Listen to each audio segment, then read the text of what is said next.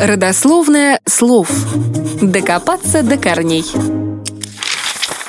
Панталонами называют длинные мужские или изящные женские нижние штаны. Когда-то они представляли собой раздельные штанины, которые крепились женщинами к поясу на талии, не соединяясь посередине.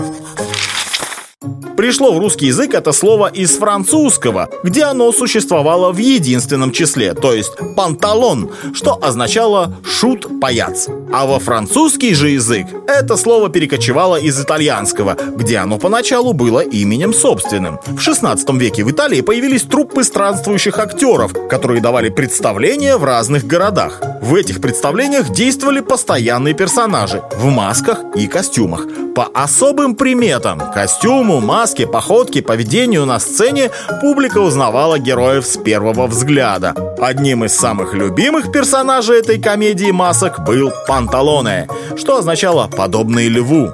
Этот престарелый и богатый венецианский купец постоянно добивался любви молодых красавиц, но неизменно терпел неудачи на всех любовных фронтах. Отъявленного труса, постоянно охающего, чихающего, хромающего, постоянно обводил вокруг пальца молодой, красивый и удачливый в любви соперник. Этот самый панталоны на сцене всегда был одет в характерные красные мешковатые брюки, которые со временем стали его главной отличительной чертой. Вот такие брюки и стали называть панталонами.